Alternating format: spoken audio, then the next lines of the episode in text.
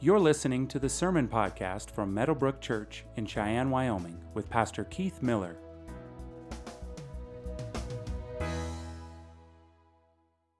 Uh, here at Meadowbrook, we also, um, because we take the Word of God very seriously, we believe that like this is authoritative. That that when you read uh, the the pages of of your Bible, which you are hearing, is the voice of God, the same voice that spoke the galaxies into existence. And so, uh, I'm going to ask if you could please stand to honor the reading of God's Word. We're going to look at uh, I'm going to read from 1 Timothy chapter 6. If you're using a Bible that's underneath the seat in front of you or the seat that you're sitting on, you can turn open to page 993. If you don't have a Bible, take one of those home, keep it. Well, that's our gift uh, for you. We, we want you to have a Bible. But 1 Timothy chapter 6, beginning with verse 3. If anyone teaches a different doctrine and does not agree with the sound words of our Lord Jesus Christ and the teaching that accords with godliness, he is puffed up with conceit and understands nothing. He has an unhealthy craving for controversy and for quarrels and for uh, about words which produce envy, dissension, slander, evil suspicions and constant friction among people who are depraved in mind and deprived of the truth, imagining that godliness is a means of gain. But godliness with contentment is great gain. For we brought nothing into the world, and we cannot take anything out of the world. But if we have food and clothing, with these we will be content. But those who desire to be rich fall into temptation, into a snare, into many senseless and harmless or harmful desires that plunge people into ruin and destruction. For the love of money is a root of all kinds of evil. It is through this craving that some have wandered away from the faith and pierced themselves with many pangs. By the way, that word pierced in uh, the original Greek is impaled. They impaled themselves with many pangs. And then skip down to verse 17. For, for as for the rich in this present age, charge them not to be haughty, not to set up their hopes on the uncertainty of riches, but on God, who richly provides us with everything to enjoy. They are to do good, to be rich in good works, to be generous and ready to share, thus storing up treasure for themselves as a good foundation for the future, so that they may take hold of that which is truly life. You may be seated. So, uh, we're in this sermon series. We're in week five, uh, pretty hard to believe. And each of, oh, by the way, ushers, you can uh, distribute the communion cup. Sorry about that. Um, we're going to celebrate communion at the end of the, towards the end of the message. But I've been doing the sermon series. Uh, Christians say the darndest things. And I'm just taking phrases uh, that I've heard in the church as a Christian and as a pastor. And here's one that I've heard, and I've heard it just like this money is the root of all evil. How many of you have heard that before? You know, somebody, you know, you heard somebody say that? Thank you. Um, and yeah, so so this is just uh, this is another one that we're going to address. You know, um, is money the root of all evil? Well, according to this passage in Timothy, uh, what you should see right away is that's a misquote. like this, like whoever says this uh, missed like three words. You know, uh, the love of money is the root of all kinds of evil. Not money in of, its, of, of itself. Money is not evil. It's our love for it. Uh, there was a poll that was done not long ago, uh, just based on what people think about throughout the day. And one in four Americans think about money uh, most of the day. The other one in four Americans think about their job throughout the day. And then there's a segment uh, that doesn't think much about, or as much about money as, as they do about other things, like Young adults between ages, I believe, 18 and 24, you know what they think about most of the time throughout the day? Relationships. Relationships. And then, uh, and then senior citizens, you know what they think about most of the time throughout the day? Their health. Their health, actually. Um, now, all of them think about wealth or money or, or, or something along those lines. Um, but, but as far as what consumes their thinking throughout the day, um, at least half of, the, of Americans think about work or money. All of them, all of those polled, think about retirement. You know, how, uh, am I going to have enough to retire? uh, there's a principle in the, in the Bible, just so you know, of, of saving your money and investing money. Like that, that's a principle in Scripture. We see that. You can go online onto our website later this week and download my manuscript. I have verse references for that. We don't have time to go into those. But there is a principle for saving and investing. There's a principle for hard work. Like we should work hard in, in what we do. Like working hard is not a bad thing. It's a, it's, it can be a really good thing. But um, but the love of money, in verse, verse 10 of uh, 1 Timothy chapter 6, the love of money, it, uh, literally, the, this word love means the affection for silver. So the affection for silver um, is the root of all kinds of evil. And so I just want to unpack this for you a little bit. So, so really, I got two, two things that we glean from Scripture. One is that the gift is not the giver. The gift is not the giver. And what do I mean by that? Well, let me share a story. How many of you have ever been to 5280 Burger Bar in Colorado? Anybody? Um, yeah, my family. I was surprised. I was surprised, though, uh, in the first service, there were several that had been there before. There was one in particular who was with me when I said, Are they not the best burgers you have ever eaten in your life? And he's like, Yes. So the rest of you are like, What? It's close to lunch. Why are you showing me pictures like this? Like, yeah, and I got to listen to you preach. Now I'm hungry. Um, this is a picture from their uh, website. Uh, this is 5280 Burgers. Man, they're so good. They're so good. We celebrated the birthday of a friend of ours who just turned, actually, today she turns 100 years old. And so we drove down to Colorado. She was a part of the church that I pastored originally. And then she followed me. Her and her family followed me when I started Missio Dei Fellowship in Colorado. And so we've just remained friends. And and she celebrated her birthday. But you know what? It was in Westminster, and we knew, like, okay, we're in Westminster, we're going to 5280 Burger. And we got a gift certificate from a gift card from friends of ours, and we were like, we're living large. So here's what you need to know about 5280 Burger. Like, I'm not getting any money from them. Like, they didn't say, endorse our, our burger place so people can drive an hour and a half from Cheyenne there, and we'll give you money. They didn't, none of that happened. But you can you can upgrade the meat in the burger. Like you, you get the like top of the line beef for the burger, and then you can for six extra dollars, you can. I always forget what the call. What is it called? Yeah, wagyu. Anybody hear of wagyu beef? This is I don't know. I heard this, but they give the cows wine, um, so they're all chill and relaxed, and then like and then you know what happens after that, so that when you eat the burger, it's really like great. And so we, all, we went all out yesterday because we had a gift card, and, and we're like, okay, boys, you can, you can upgrade. It's six extra dollars per burger to upgrade. You can upgrade. So we all upgraded, all of us.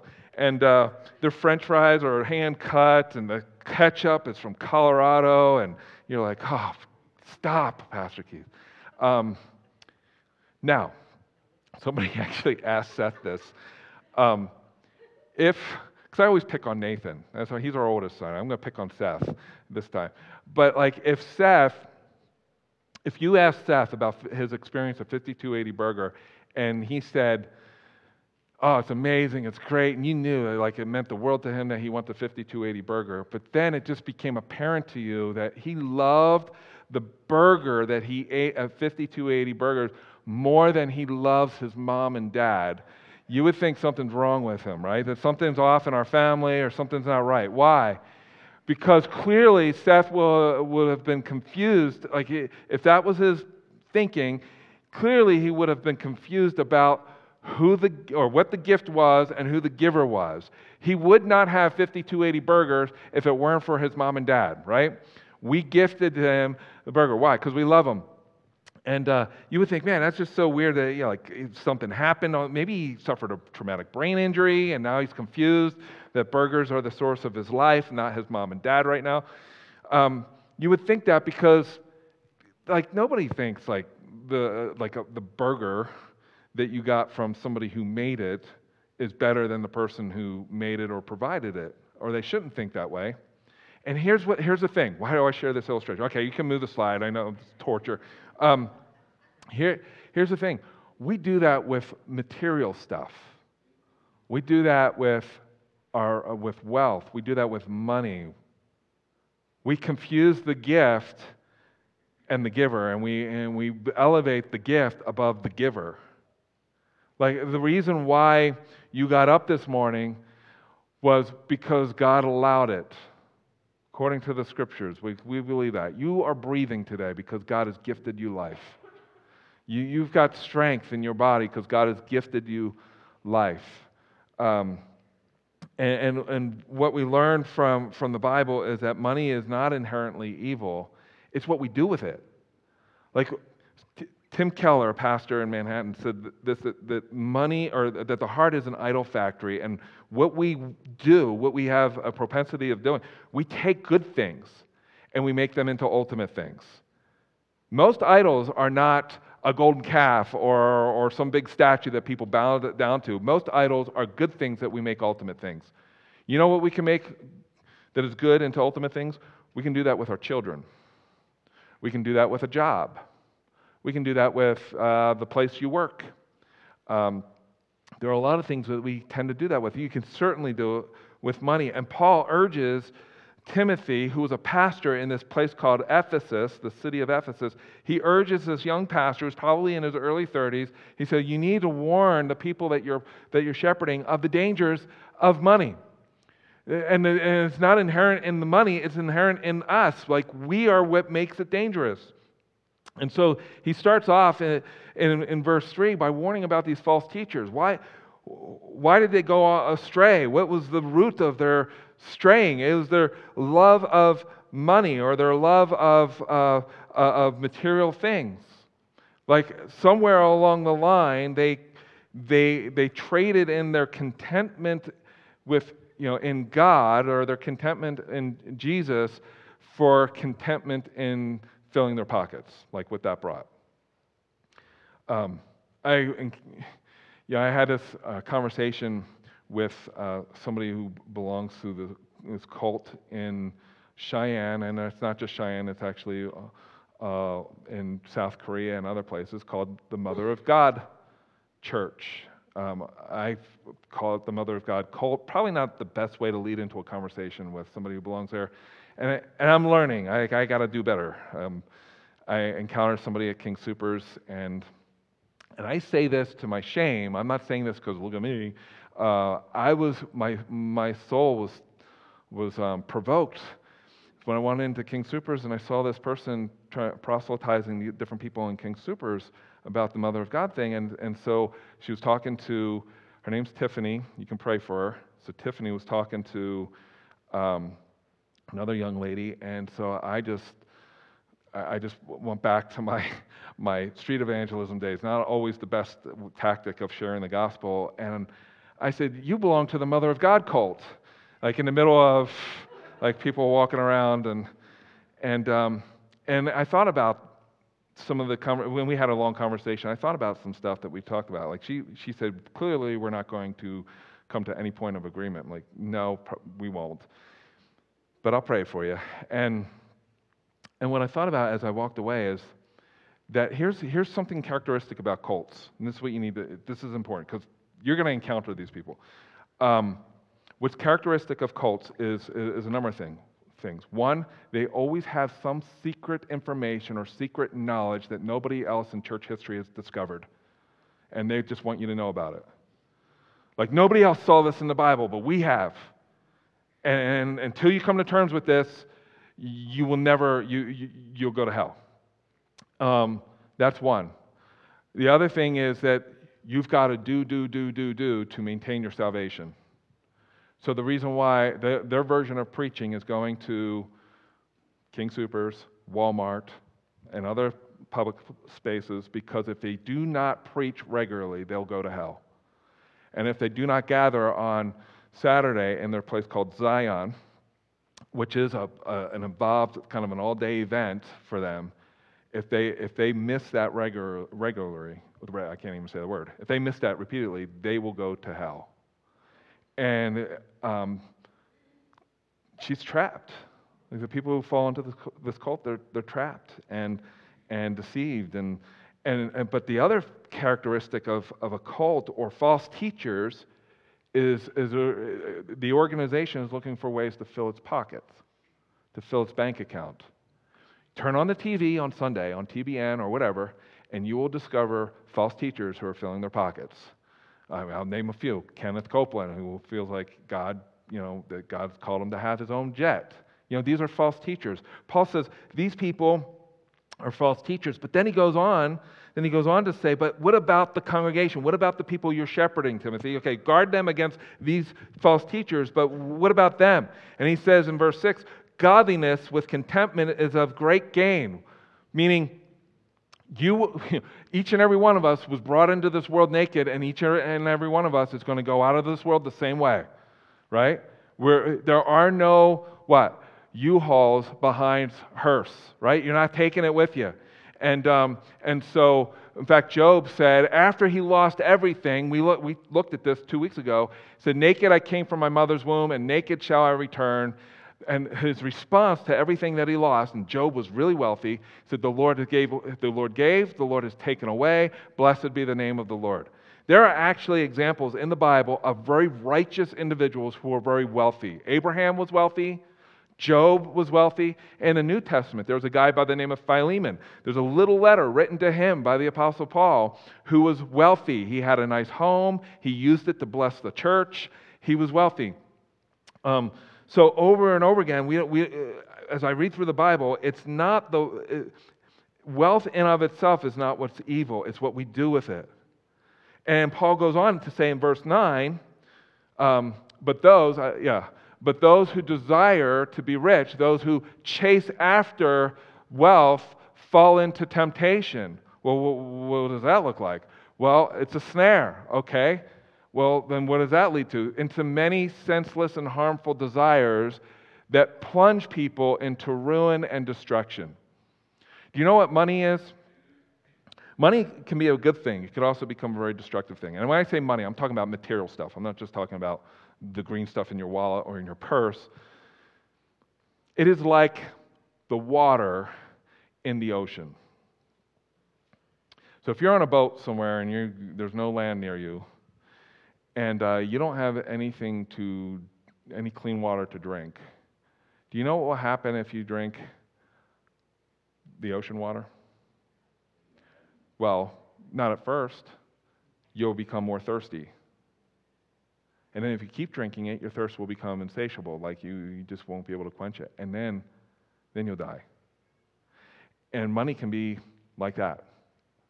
Striving after it, you know, pursuing it, like, this is the goal in life. I want to be rich. And if I get there, I'll have life. And, all, and what Paul's saying is where that leads to is it leads to destruction. That's, and he said that's what happened with these false teachers. That's, what, that's the danger that the people in your congregation, Timothy, face. And, and so guard your heart against it and, and, call, and, and encourage them to guard their hearts against, against that. Because it will lead to, according to verse 10, all kinds of evils. And, and Paul continues in verse 10 um, It is through this craving that some have wandered away from the faith. Well, why would they do that? Because anytime you trade in your satisfaction in the God who gifted you those things and make a God out of the things that He has gifted you, you wind up turning your back on Him. And you might not say it overtly, but you certainly might, you'll certainly wind up living that way. And they've pierced impaled themselves with many pangs. Where does the love of money lead to? A dead end. What does it do for relationships? Have you ever eh, eh, known somebody that really loved their money to the point of, like, I've done a lot of funerals uh, as a pastor. Uh, I've uh, interacted with families who had, uh, who had a falling out with each other over what? Money. What are we going to do with the inheritance? Who's calling the shots? Why are they, why are they deciding this? Why are they deciding? I'm not talking to them. It even happened in my own family. Um, and so it can, it can lead to all kinds of stuff. And so Paul says, guard your heart against that. Jesus said this in Matthew chapter 6. Let's read this together. Ready? No one can serve two masters, for either he will hate the one and love the other, or he will be devoted to the one and despise the other. You cannot serve God and money. There's only room for one Lord in God's economy, and that's Him, right? Um, you cannot chase after both. Um, that's how, that's why, I mean, we don't have time to talk about false teachers. Maybe that's uh, down the road sometime. Uh, we'll, we'll address that. But if you want to be able to uh, mark out a false teacher, if you want to, if you, if you listen to somebody preach and they're talking about how they are supposed to be rich, that's a false teacher. And, uh, and people have wandered away from the faith because of money. Um, in Acts chapter 17, we read these words about God that the God who made the world and everything in it, being Lord of heaven and earth, does not live in temples made by man, nor is he served by human hands, meaning he doesn't need anything. Like he doesn't need your help. He doesn't need you to, to, to, to do anything for him. He is the all sufficient one. That's a, you know, he's all sufficient in of himself. He is the author of all things. He says, so he doesn't need anything since he himself gives all of mankind what? Life and breath and everything. He gives you life, breath, and everything. Uh, which leads me to the second thing that we learn from this passage is that the giver is the gift. The giver is the gift. Like God is a, a benevolent, loving God. And, um, and the fact that you're here today is testament to that. It doesn't matter what else is going on in your life, you're alive. You know, you, you, you there are some good things that are happening in your life. Um, maybe not everything is good, but you've got some good things that are happening in your life. The giver is the gift. That's the point. You know, the, the, you know not, the, not your bank account is not, is, is he, that's not the giver, and, and your car is not the giver, and, and your children are not the giver. Maybe some of you think that is. It is God who's given those things to you, and the reason why He's given those things to you because He has offered Himself to you. Like He said, this is, this is me, and I love you, and I want you to enjoy who I am, and, and here's the ways that I've blessed you so that you can know me. Which turn our attention back to, to Abraham for a second. Like Abraham was a wealthy guy right? He had everything. And if you, you know, have been here through the sermon series, I talked a little bit about Abraham. And if you don't know anything about Abraham, here's what you need to know. Abraham was eh, lived in the city of Ur with his wife Sarah, and God said, "Hey, you're going to be my man. I want you to leave the city of Ur, and you're going to go. I'm going to direct you to a city that I'm going to show you eventually." And listen, Abraham, even though you don't have children right now, I'm going to bless you. You're going to have a child, and through that child, all the nations are going to be blessed. It was like a foreshadowing of, of this promise uh, of a deliverer that God would bring, and he would do it through Abraham's gene pool, through his bloodline. So, Abraham left the city of Ur, and he did what God told him to do. And, um, and as we read the story, guess what happens regarding a child? Nothing yet. right? Uh, so, and, God repeatedly uh, reminded Abraham, I'm going to bless you with a child. I'm going to bless you with a child. Abraham was like, Where's that child? Sarah was asking, Where's that child?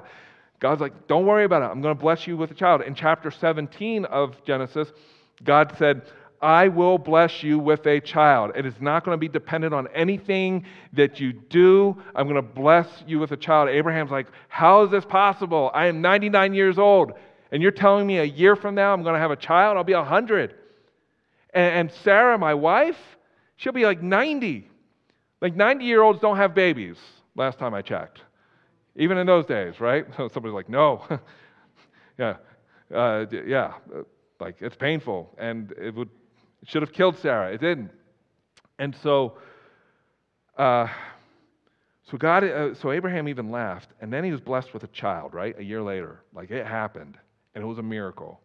Now, I want you just to, just for a moment, put yourself in Abraham's position. I don't know how many of you have had dreams, like dreams like dream, aspirations in life. Abraham and Sarah, their dream was that they, had a, that they would have a child. All their marriage, they longed for a child. And, and there was no child. They even tried to take matters in their own hands to just get a child through Sarah's uh, servant. That didn't go well. God said, No, it's going to be through you and Sarah. And so, and he blesses them with Isaac, their child, their only child.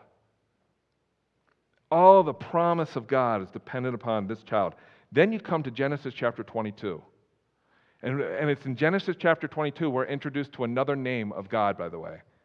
And in Genesis 22, I want you to listen to this. The words are not on the screen, but it's in, it's in Genesis 22, verse 2, if you're tra- taking notes. It says, Take your son. This is what God said to Abraham. Take your son. That would have been enough, right? Like, don't rub it in, God. But God rubs it in. Take your son, your only son, Isaac. I'm not talking about Ishmael, who's the, the other child that came through another woman.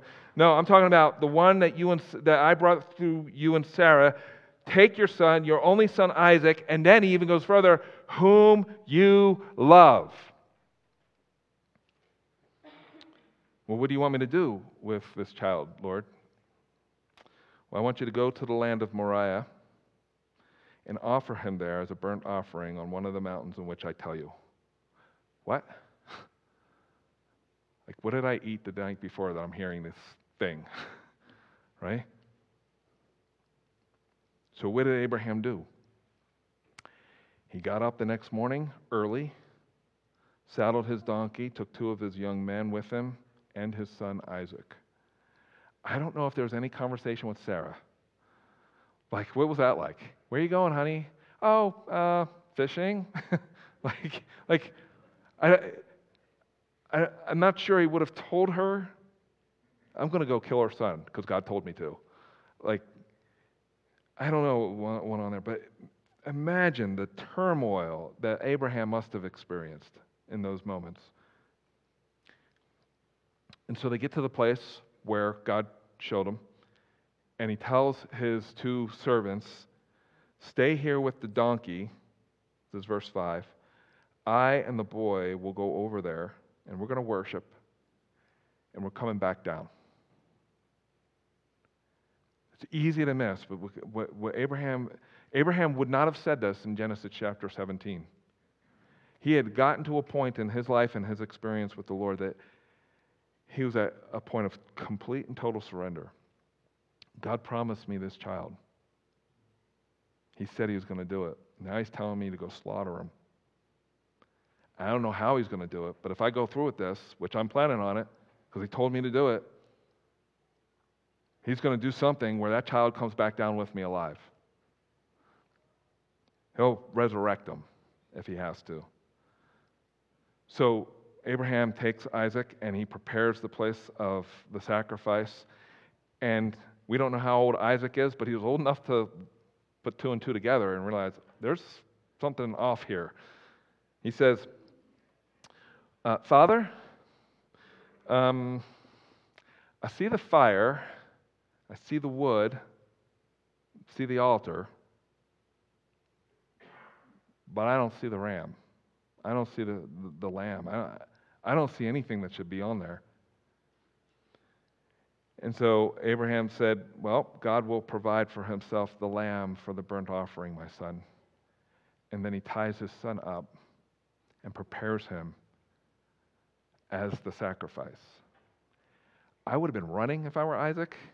Um, so, testament to, to Isaac's, I guess, faith in his dad. I, I don't know. But, but you got to understand, uh, when he tied his son up on the altar, and uh, he would have had a knife, some kind of sharp object, and he would have placed that to the throat of his son. And it was at this point in the story, it's as if he are, the trigger's already pulled. And just probably seconds, maybe a second before he slit his son's throat for the offering, because that's what you would do to the lamb. You would slit his throat. God said, Do not lay a hand on the boy. Do not do anything to him. Now I know that you fear God because you have not withheld from me your son, your only son. Do you know what's going on here in the story? It's not that God's some mean cranky old man that was jealous of Abraham's love for Isaac. That's not going on in this story at all. What's going on here is here's this child that Abraham and Sarah longed for all their lives.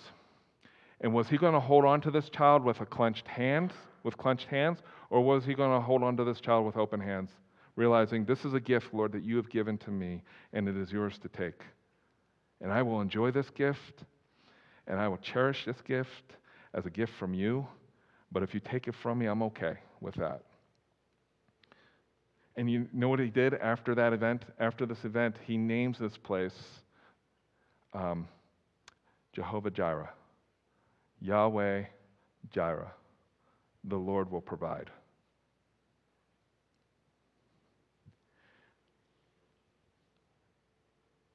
What is the place in your life that you need to name Jehovah Jireh? You know, we come across a story like this, we read, and we read, you know, in reading 1 Timothy chapter 6, what is it that God is asking you to lay on the altar? That gift that He's given you, He's asking you to lay on the altar. I don't know what it is. You do. Is it a job? Is it, is it a relationship? Is it, is it a bank account? Is it a, is it, what is it? Only you know, and only the Lord knows. But the danger that Abraham faced is that he could have made Isaac an idol. He could have made a good thing into an ultimate thing in his life. The danger we face, especially as Americans, like regardless of where you're at on the spectrum of you know your income, we are blessed compared to the rest of the world. It would be very easy for us to make an idol out of the things that that God has gifted you and gifted me.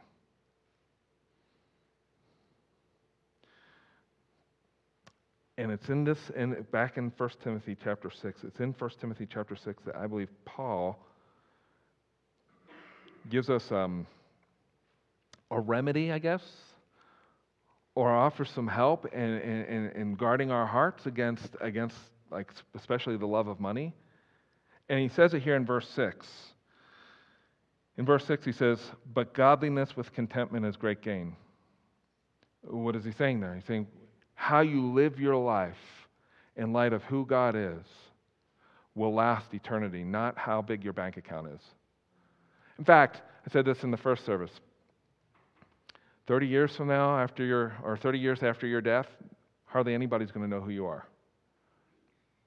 Like Paula is 100 years old today. I, I shared with, you know, we were talking about this before we prayed as a family last night, and I just, how many people are you ever going to meet that celebrated their 100th birthday? Probably not anybody else. Like, this, this is probably, the, Paul is probably the only person you will have known that lived to 100. And there might be maybe one other person in your life. Um, but, uh, but 20 years from now, hardly anybody's going to know who Paula is. She's the sweetest, godliest person I know on planet Earth. But God knows her. And the way she lived her life for the glory of God, that's what matters. And, and what matters is what God knows of her. Godliness with contentment is great gain. Contentment in what? Contentment in the God who gifted you what he's gifted you with. That your contentment is not in what's in your wallet or in your bank account or the job that you have or your skill set or your, or your personality. Your contentment is, is in the one who put air in your lungs this morning. Your contentment is in the one who allowed you to get up. Your contentment is, in the one who loved you so much that he sent his one and only son to die in your place so that you can so that your sins could be forgiven so that you can have life. And then he goes on to, to give us a, a little more here. In verse 18 of Timothy chapter 6, he says, they, uh, he speaks to the wealthy here. How, how, how can the wealthy guard against um, making a good thing into an ultimate thing. They're to do good, to be rich in good works, to be generous and ready to share. Now, we're not talking the political baloney that's going on out there, like the wealthy should give a certain percentage. That's not what's being said here. It's just recognize that what's in your bank account is put there not, not, not just to make your life better, but to bless others thus storing up treasure for themselves as a good foundation for the future so you know for the future so that they may take hold of that which is truly life. There's a principle in the bible um, and the principle is tithing. Have you ever heard of it? Tithing? Now this is not a speech on why you should give the meadowbrook I'm, i don't care what you do with your money to be honest with you. Um, i don't see what people give. I don't care. Don't want to know. Um, but there's a principle in tithing or in the Bible called tithing. And, it's a, and tithing literally means 10%. And the reason why it's put in there is because God knows our hearts. He knows that we can take good things and make them ultimate things. And what Abraham did is the same thing that God wants us to do, wants you to do, wants me to do with our lives, and that is to recognize that everything that we have is a gift from Him. And to hold that with an open hand. Lord, it's yours. Thank you for this. Thank you for allowing me to, to, to enjoy this, but it is ultimately yours. It's yours to give and it's yours to take away. And the principle of tithing is literally means 10%, and that is that you take the first fruits of all that you have, and a portion of that goes back to whatever God is doing in the world. Uh, it could be a 10% into your, back to your local church, or to a mission, or to whatever, I think. I don't think it has to be just to Meadowbrook.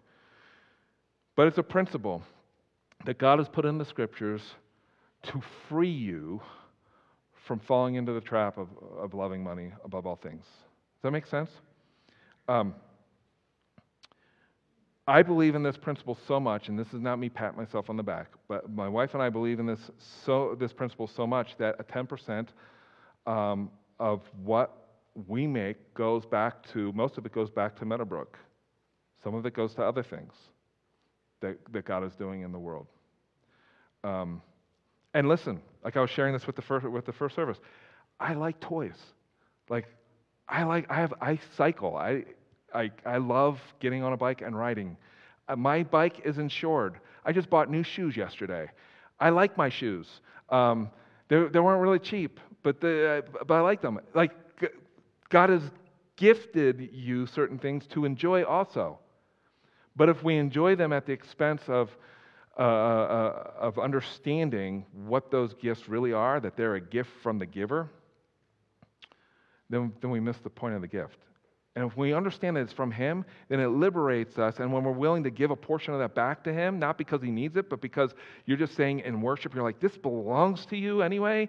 And the fact that I get to enjoy this is amazing. And here's just a portion of it just to recognize that, Lord, that, that you have blessed us.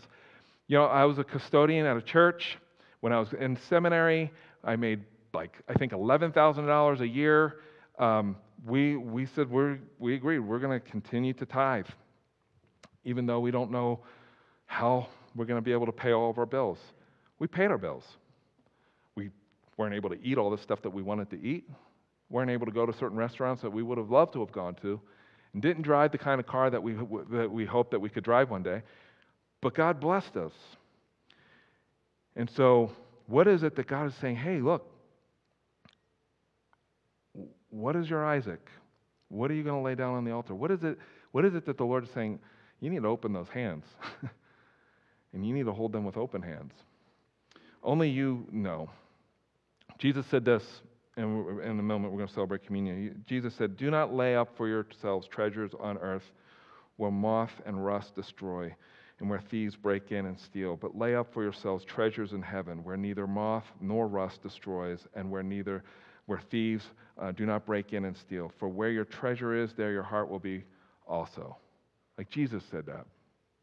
And Jesus said a lot more about money than he did about other things um, because of the danger, the dangers of what we can do with money. Um,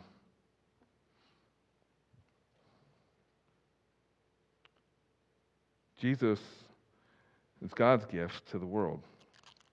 Right? We're going to celebrate communion. There's a passage in Romans chapter 8, verse 32. Here's the cool thing about this, the, this, this passage in Romans. Um,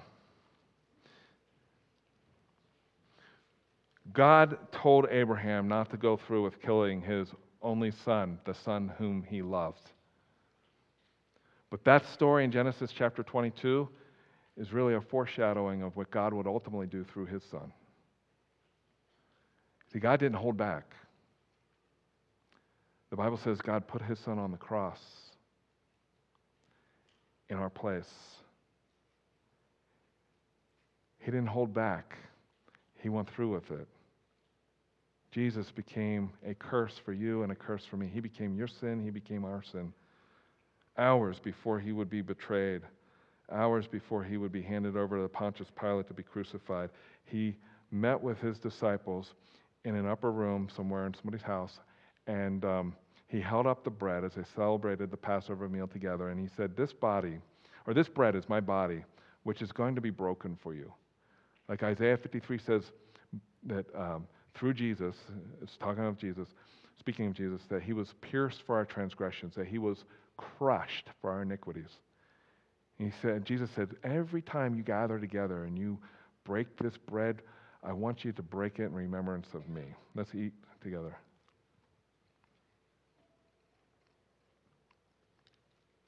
Romans 8, verse 32 says that he, that is God, did not spare his own son, but gave him up for us all. How will he not also give us all things? It's not talking about a bank account. It's not talking about material stuff. It's talking about the right that is yours as a child of the living God after you place your faith and trust in Him, after you believe that Jesus lived the life you can never live and died a death that you deserved, that I deserved, and on the third day He rose from the grave. Jesus, in that upper room, said, My blood is going to be shed for you. And every time you gather together and you drink this cup, drink it in remembrance of me. Let's drink together.